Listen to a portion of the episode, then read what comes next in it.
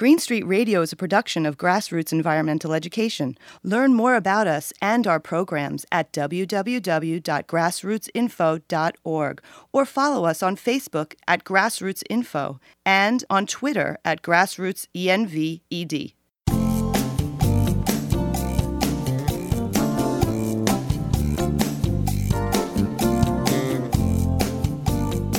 Welcome to Green Street, a project of grassroots environmental education. I'm your host, Doug Wood, here with my co host, Patti Wood.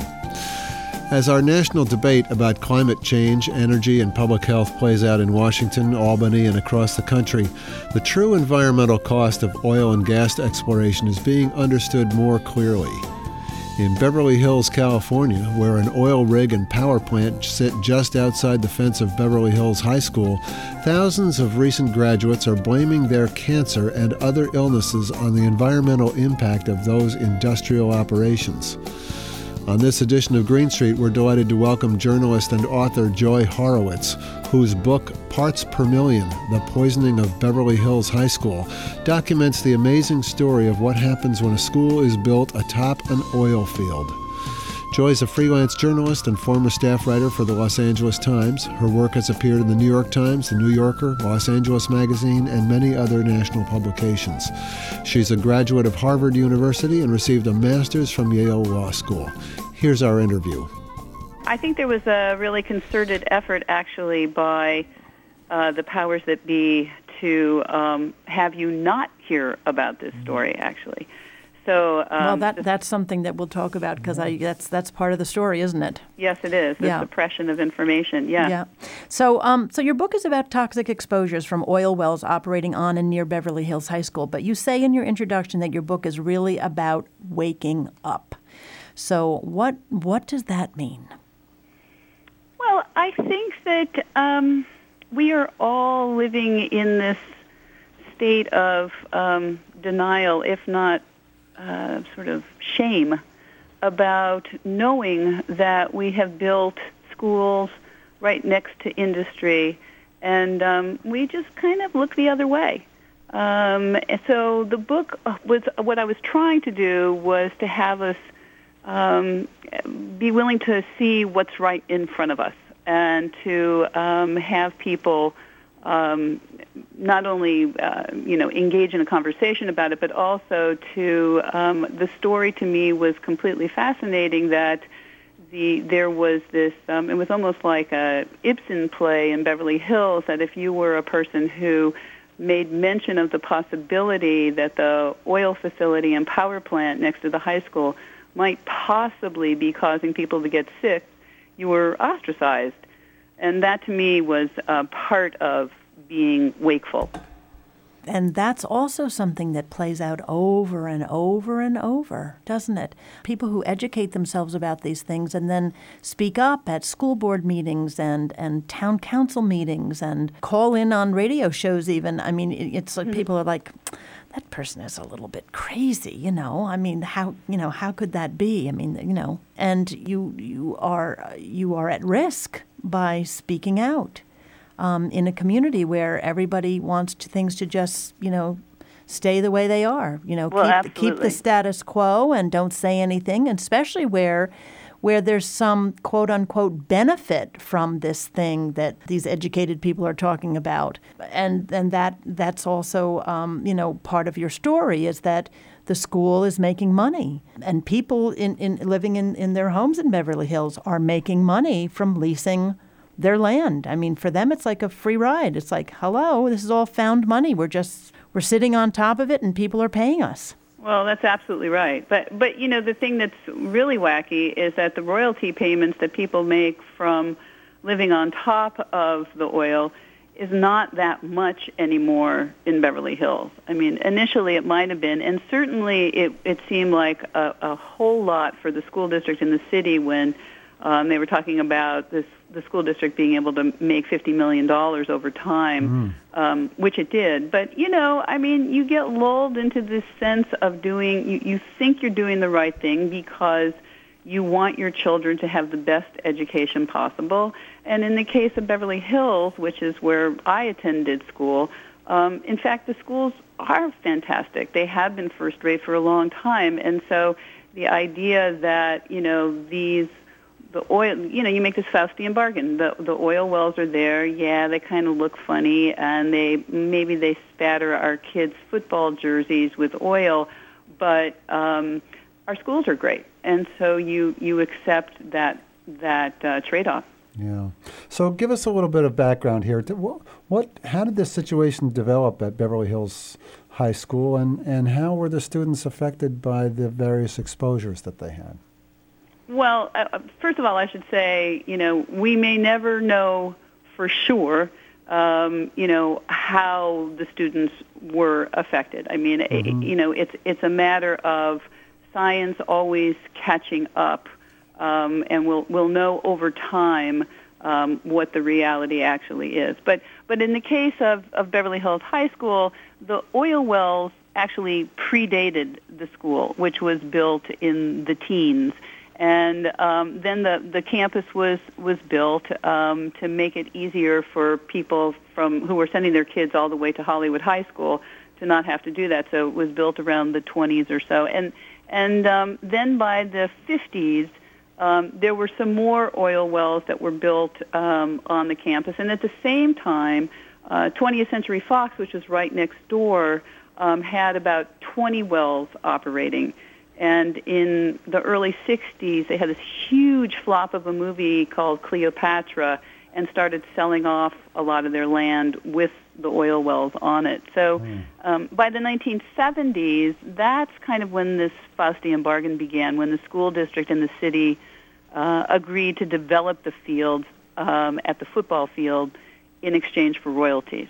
And um, so, you, so what you actually have operating right underneath the football field at Beverly is like it's sort of like an offshore oil platform with 18 wellheads that are that are currently operating there. Um, so by 2003, um, there was this incident that occurred with the local air quality management district where they discovered that there was um, a, a, lot of benzene, which is a known carcinogen known to cause um, breast cancer, among other things, yeah. um, that was leaking from these wells, uh, in addition to other toxic materials. Um, and at the same time, the local cancer registry had noted that young men in Beverly Hills had thyroid cancer rates that were three times the national average. Um, and it was sort of, there were all of these anecdotal things that were starting to pile up. Teachers in the English department, it was called the curse of the English department because there were um, one teacher after the next after the next who, who was working in a particular courtyard uh, with open air exposure to where the wells were located uh, were um, diagnosed with breast cancer and other cancers.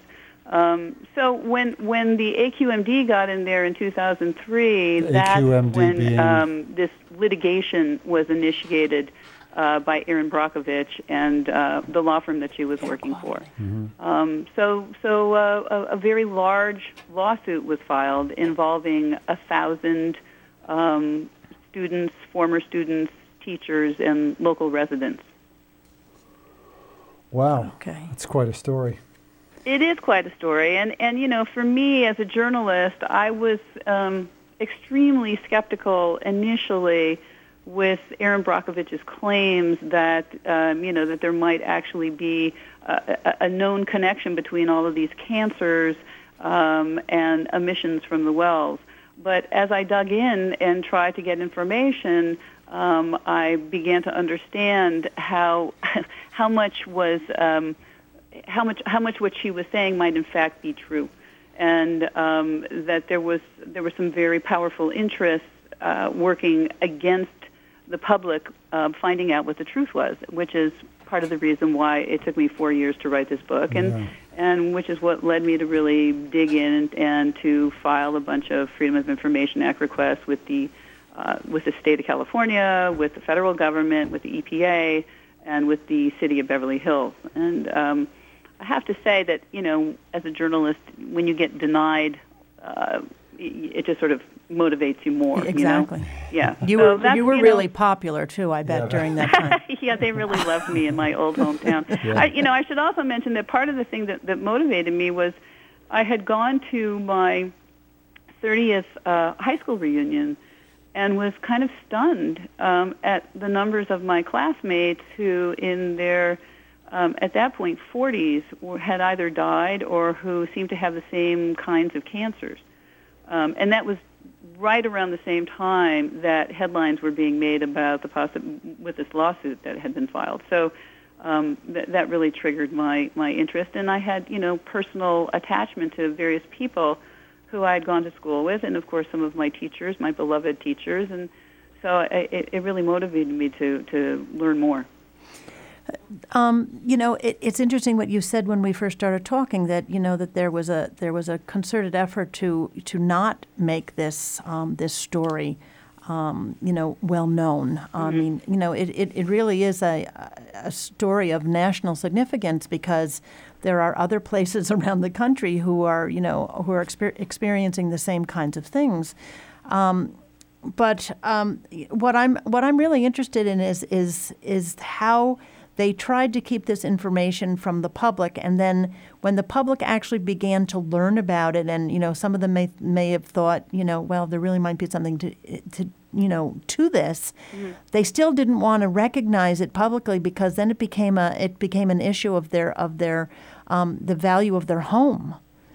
well, that's true, and also their liability, uh, Yeah. school district wise, for uh, engaging in um, agreements. You know, uh, signing lease agreements with these oil companies over the years.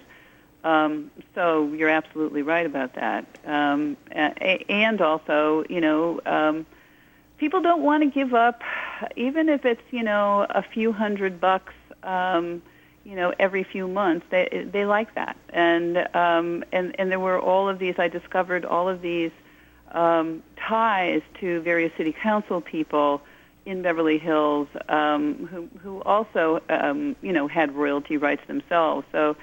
Um, it was it was a dirty business, I have to say, and and it continues to be so. I mean, you know, the the the wells continue to operate. They they have um, the city of Beverly Hills has agreed to um, have the wells be shut down by 2016. But meanwhile, there's an, there's another company that's that's wanting to um, continue its rights to to um, to drill uh, very close by the high school. So it, it really is very much of an ongoing story. And w- one of the, the real hypocrisies to me is what's happened recently with Beverly Hills relative to uh, our subway here in Los Angeles. I mean, we're finally, finally getting public transportation, which is sort of a miracle. And um, it, they've decided recently to have the subway go directly underneath Beverly Hills High School. Um, so, and, and just now, this is when the school district and the city are crying foul and talking about how there could be methane explosions and how it could be so dangerous to the children. But, you know, far be it from them to make the same arguments when there were royalties involved Yeah. over the oil fields. Interesting. So, so interesting. So do the students at, at the school now understand that there's this possible, you know, toxicity around them, and are, and i- i- is anybody taking any precautions, or is it just kind of life as usual? I would say it's more life as usual. I I would say that the that the uh, city council and mayor and um, various members of the board of education um, did a really really good PR job uh, at the time to convince everybody that the risk from the wells was. Um, Minimal. Absolutely minimal, and that um, there was nothing to worry about. And um, though though some stuff came out more recently when they agreed to to close the operation of the lease to end the lease uh, with with the oil company, um, but but it basically is you know just part of the the scenery. It's not really something that people either discuss or pay much attention to. And and of course, it is true that, that some children, um, including yourself, who uh, who went through the um, the Beverly Hills School District, including the high school, um, didn't get sick. Not not everyone does get sick, And Not that's you know, that's very sick, that's a very some- com- that's a complicating factor here. hmm Well, that's true. And and the question is, uh, when you say get sick, I mean, you know, my book mostly focused on uh, cancers that Mm-hmm. were um, showing up, testicular cancer and thyroid cancers and others. But there are also other forms of illness. Um, For example, thyroid condition among um, a lot of, of um, locals in Beverly Hills, myself included, and. Mm-hmm. And um, and just as my book was being published was when um, I I, I was diagnosed with mesothelioma, uh, excuse me, not mesothelioma, with with melanoma. But but um, yeah, you never know. You know, there are some really healthy people and coaches at the school who have worked forever and who are really healthy, and others who have had multiple cancers. So And, and that's one of the problems. And you know, we were we were in a, in a meeting in Albany yesterday, and um, one of the um, the people we were meeting with asked um, a doctor who was in the room, "Well, how many cases?" I mean, they were talking about the cases of um, you know of illness in people living near the uh, the gas drilling sites or the oil the uh, the gas wells in Pennsylvania, and they said, "Well, how many people?" And the doctor turned to him and said, "How many do you need?" good answer, right? Yeah. exactly. How many do you need? Um, you know, it's it's you're you're playing Russian roulette with this kind of thing. Um, so um, tell tell us a, this. Um, I know it's a, a, a sad family story um, for you, but can you share the story about your dad and the impact it's had on you and your professional life? Oh, I- I would be happy to. And you know, the thing is, is that uh, I don't even think of it. Although I miss my dad terribly, I don't think of it as a sad story. I think of it as a very, very inspirational and empowering story. What happened with my dad? My my dad, um, who was a psychologist in Beverly Hills, um, uh, died of mesothelioma, which is a sort of uh, cancer uh, of the lining of the lung uh, uh, that's caused only by uh, exposure to asbestos.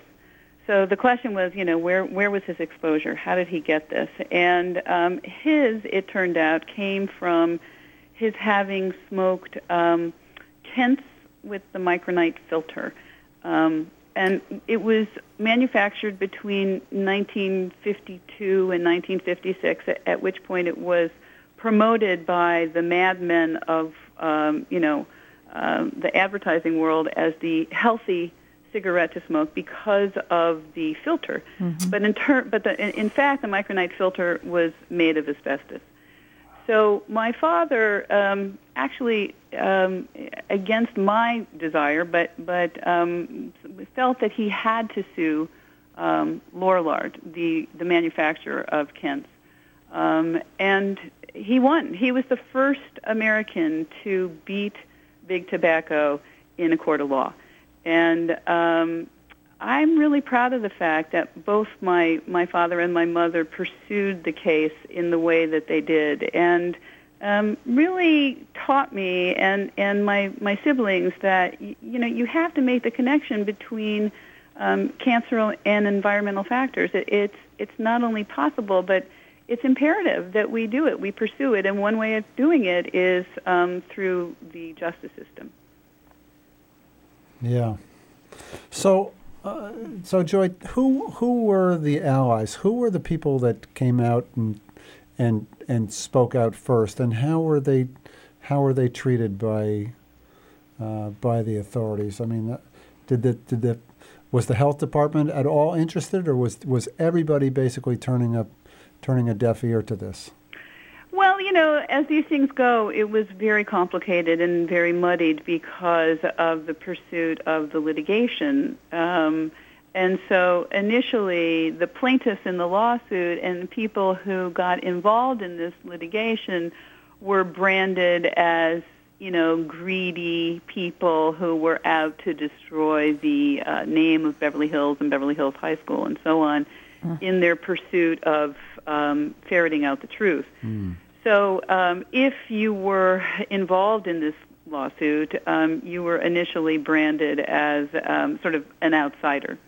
And then there were the people uh, who I followed a lot, who were also who. I mean, I, I of course in the book follow the, the litigation itself, but um, the the folks, the parents at the high school, uh, with kids at the school who um, were not involved in the, in the litigation, but who were trying to figure out what was going on. And as as you mentioned early on, I mean, they were basically branded as um, troublemakers and hysterical moms and people who were um, just trying to stir things up. Um, and it turned out that, um, depressingly, actually, that the um, county health department in Los Angeles relies on its cancer registry to, um, you know, to do epidemiological looks at um, clusters and so on. So in this case, it turned out that the woman uh, who is in charge of the cancer registry in Los Angeles County was married to the epidemiologist who was working for defense counsel in the litigation. Mm. So it was all kind of um, muddy and dirty, and um, it, it was not what one might hope that there would be a sort of you know knight in shining armor in the in the public health department who would you know actually want to know what was going on. Um, it, it was actually the opposite of that. Geez, just what you need from your from your tax dollars. yeah, mm. and the, you know the other complicating factor too in Beverly Hills is that it was um, about I think half of the students at Beverly Hills High School are uh, Iranian American, and so the Persian population in Beverly Hills.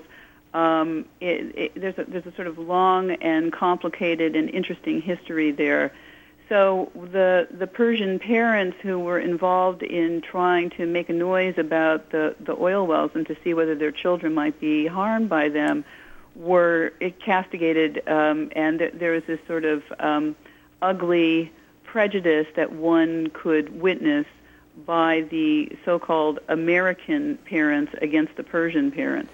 So there was this sort of uh, cultural thing going on that that added another layer to the story.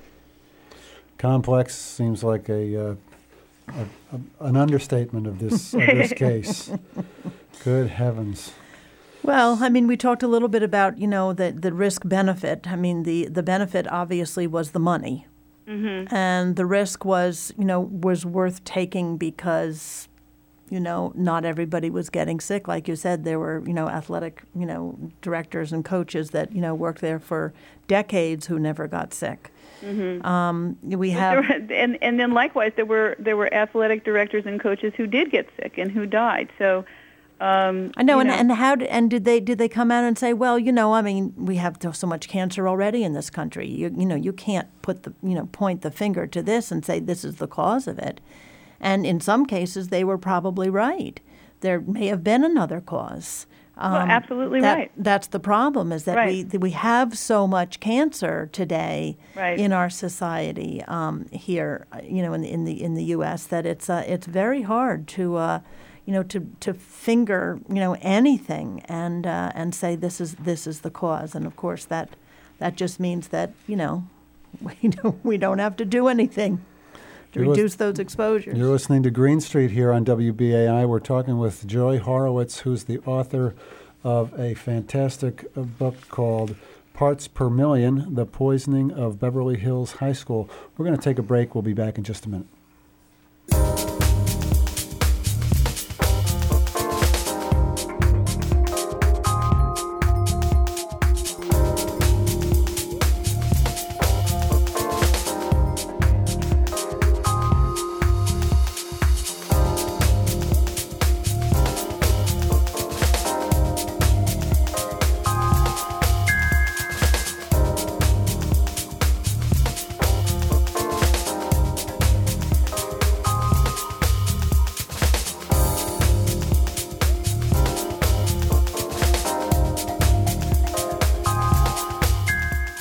Back on Green Street. We're talking with Joy Horowitz, a freelance journalist and former staff writer for the Los Angeles Times, who's written a book about the poisoning of Beverly Hills High School.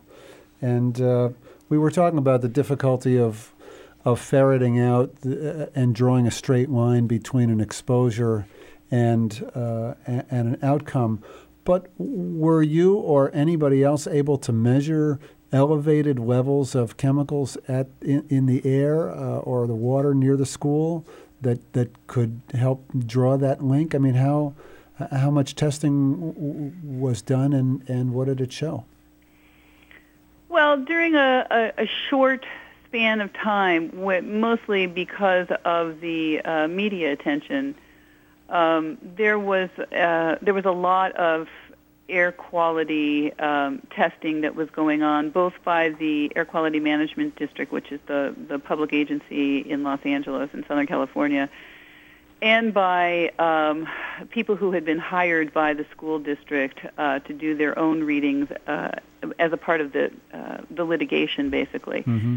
Um, and it's a game that gets played. You know, uh, you hire a um, an expert who will, um, you know, you look at these numbers and um, they can be used any which way. Um, to me, what what spoke loudest was the information that I got as a result of public records um, or Public Information Act requests that I got from the Air Quality Management District and and other public agencies, which showed that there was um, benzene that was leaking from this facility that was like 9,000 times what it was supposed to be, Mm. um, and that what had been reported to the local agency, which is why uh, Venoco, which was then the operating the, the oil wells, uh, received any number of uh, notices of violations, is what is what they're called. They're like tickets that you get for breaking the law for Yeah. air pollution. Mm-hmm.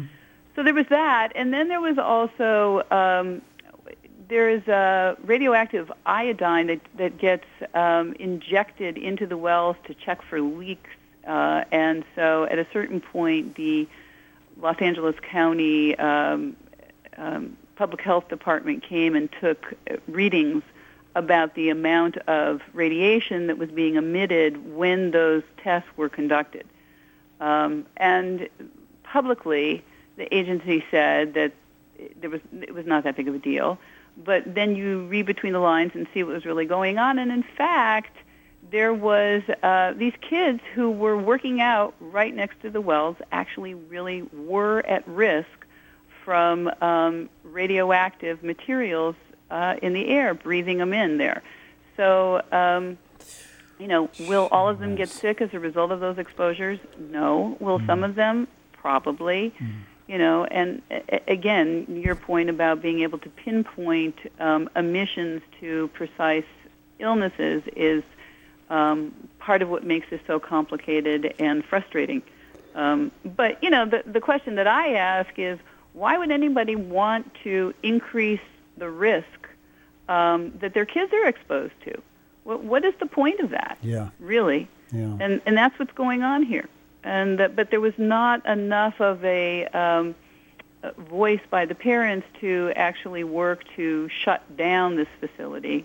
Um, nor was there um, any interest on the part of the school district to do so for the for the kids. How did you? So it's never been. So it is still operating. And Oh, yeah, it's it's been still operating, operating. since the since the you know the twenties is what you're saying. Mm-hmm, Um, correct. and it's continuing to operate, although uh, probably less so. there's Um, there's it. Well, what happens with these uh, with the operation is that you end up having to pump more water into the well in order to extract the oil, and more chemicals and gunk has to go in there to bring the oil up. Right. So after a certain amount of time, it's just it's completely not cost effective. But it's sort of not dissimilar from the from the fracking issue. You yeah, know, of- exactly. I was just right. as you said that pumping more water in and more chemicals in to extract, you know, the the this the um, the diminishing amount of oil that's down there. And obviously that's um you know that's what we're dealing with here on the East Coast right now. We're you know we're trying to work very hard in New York State to actually not let this happen in this state and perhaps you know make this a game changer um, you know, not just in the in this country, but you know, ar- around the world, um, because you know we we have enough enough experience now. There's enough history um, about you know this this method, this um, method of, of, of, of gas extraction, unconventional um, gas extraction, that tells us that it just it cannot be done safely even with unbelievably, you know, more stringent regulations than what they have now. It just can't be done safely. And from from what you're telling me and what we know about, you know, oil, you know, exploitation and, and drilling, that can't be done safely either. So that brings me to, um, you know, what are we going to do? Uh, we, we need to stop, you know, we need to stop exploring and, uh, and drilling um, Well, yeah, for, my- uh, for, for these fossil fuels. We've got some huge problems here. What, what's your, what are your big, broad brushstrokes on the global warming issue, fossil fuel extraction, and where we're headed as a country? Oh my God, that's Come on, a I huge want- question. Just that's a a, little just a one. small little question. Um, well, I mean, I think that the more that we're dependent on petroleum, the more trouble that we're in, obviously, and that we need to figure out, um, you know, alternatives um, in developing solar uh, in a way. Here in California, of course, it's absolutely possible and critical for our future. Um, and, and alternative energy sources as opposed to um, oil. But the, you know, obviously, excuse me, the the oil and gas industry is um, one of the biggest lobbies in Congress, and the American Petroleum Institute is huge and always has been in terms of its influence. So um, it it it's a tough tough battle that's that we face, you know, in terms of um, particularly you look at what's happened with global warming. We know what the science is, but it turns into this political minefield um, where we, we, we can barely even have the conversation relative to um, the political election, for example.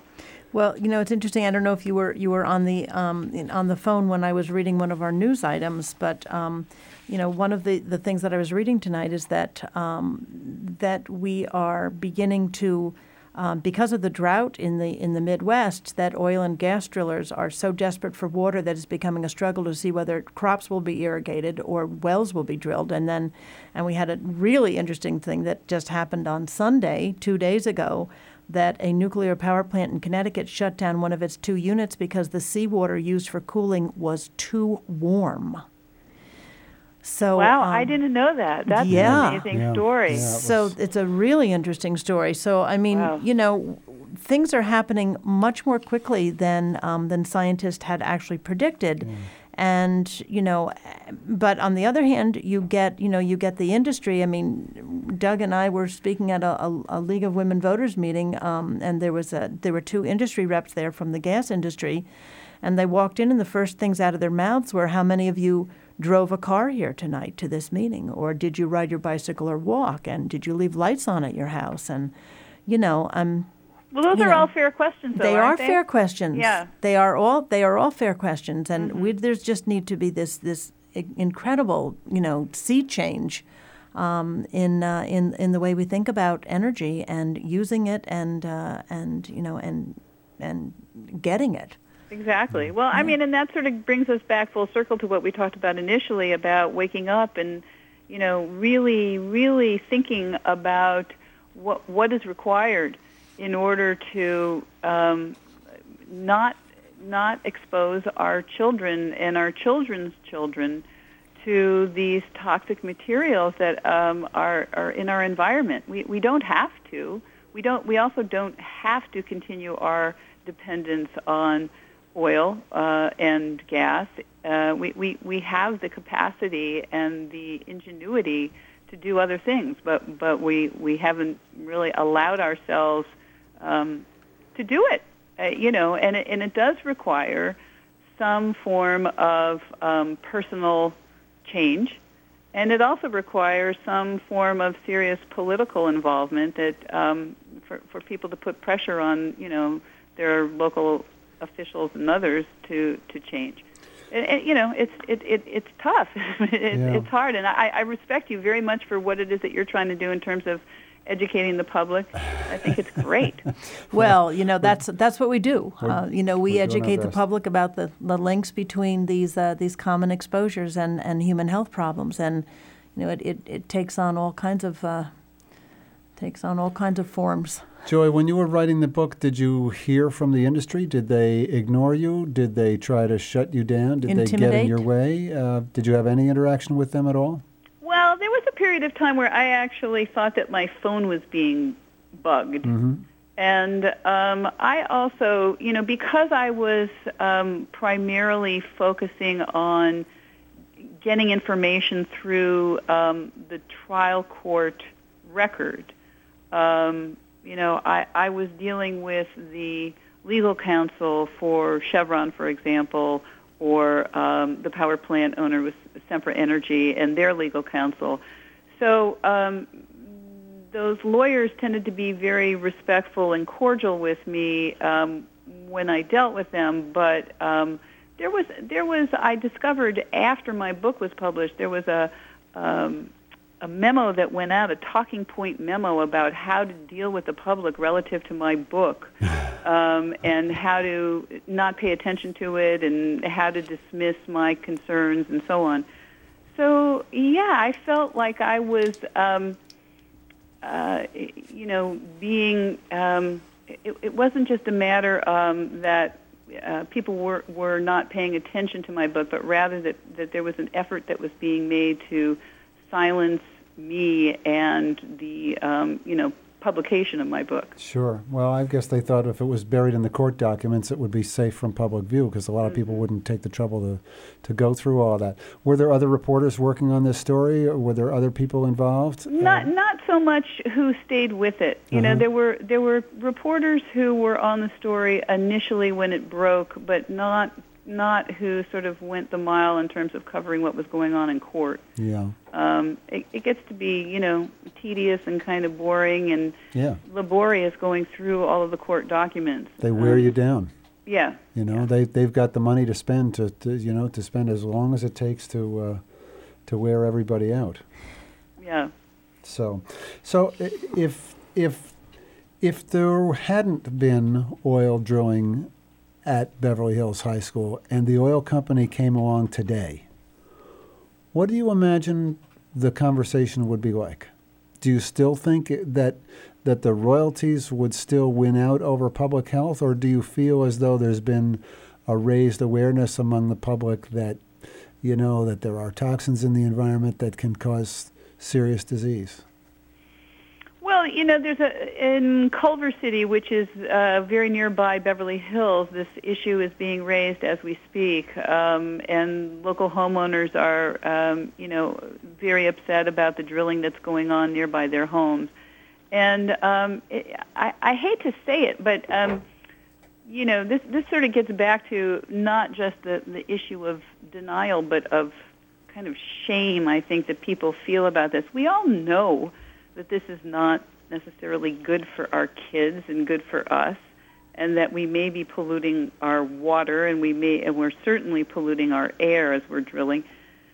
So uh, but but the question is you know what do, what do people end up doing about it? Well they people are hurting right now economically. Yeah. so if you know you can make a little bit of extra money off of um, the the drilling of a well or uh, the possible you know fracking of some natural gas nearby, um, people go for it, and that's Yeah. what's happening now. Um, you know, and the, because because the science involved is so um, nasty in terms of of actually proving cause and effect. It's you know virtually impossible.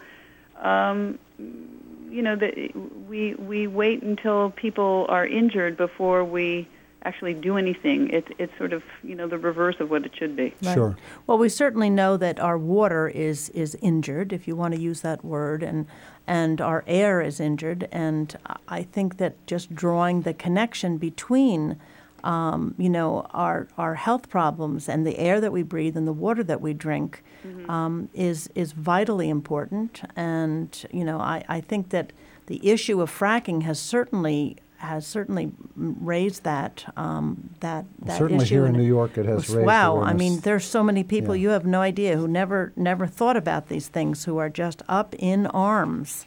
Um, but have you been or ever been approached about you know from a, a filmmaker for uh, for doing a film about this based on your book? No, uh-uh, not yet. Well, I'm, I'm it- wondering that yeah, that probably wouldn't take too It- shouldn't take be too much longer. I would imagine somebody would be interested. Uh, tell me where we are with the court case. What actually has happened? Where is it now? The Is- case, uh, the, the the case was basically um, dismissed by at, at summary judgment by um, the trial court judge um, several years ago.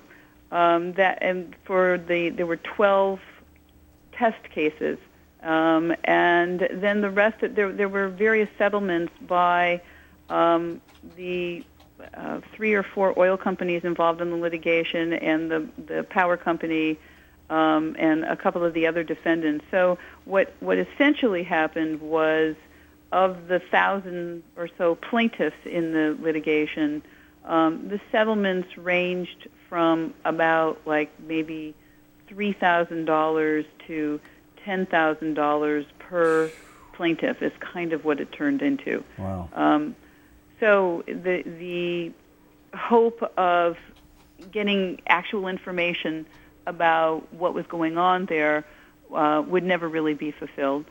And um, you know, was it was it worth it for these folks to, you know, get ten thousand dollars each um, when when they were suffering from various cancers? You know, I don't know, but um, Ten that- thousand that dollars sort of- doesn't does not seem like a lot of money to me for somebody that has uh, that has cancer. Um, It's not. you know, uh, but I It's guess a, it's a week stay in a clinic or something. I just, uh, you know, I'm, s- you know, when are we when are we going to finally wake up, as you say, you know, to this kind of thing? I mean, when we're talking about the, the chemicals that um, that are uh, involved in an in an oil drilling process. Um, uh, it's the same chemicals that we're finding that they're using in, in fracking processes for natural gas. Talking about the you know the um, petroleum distillates, um, you know the benzenes. I, I love the way I'd never heard of BTEX before. The benzene yeah, and the right. toluene and the ethylbenzene and the and the xylene. Um, they're all you know chemicals that are found in these um, in these industrial processes, and, and these are extremely carcinogenic, extremely toxic chemicals, and they find their way into our environment either through our our drinking water or our certainly our air, and you know even at, at very small levels um, you know, even you know what we call chronic low-level exposures, they can do you know serious harm to our health, especially our children. Um, and this is the message. And you know, I, I I applaud you for, you know, for digging in and spending you know a chunk of your life on this, you know, on this issue because it's really really important. We are certainly going to promote um, your book here you. on the East Coast and. Uh, see whether we can interest some filmmakers in uh, in giving a, giving you a call and talking to you about it because I think it would make a, a great documentary.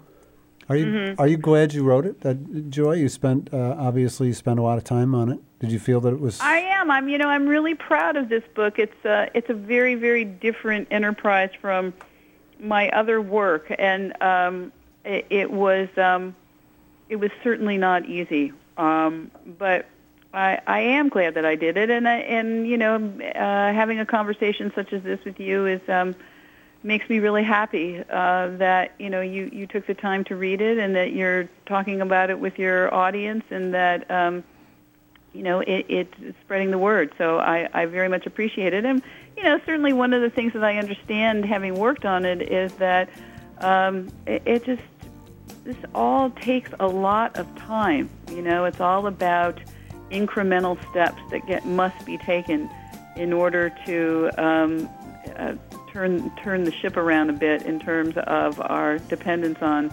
oil and gas. And and so um, I- believe that it'll happen, but I think it's gonna it's just gonna be much longer than we want it to. You've been listening to Green Street, and our guest has been Joy Horowitz, author of the book The Poisoning of Beverly Hills High School. That's going to do it for this edition of Green Street. Thanks for listening.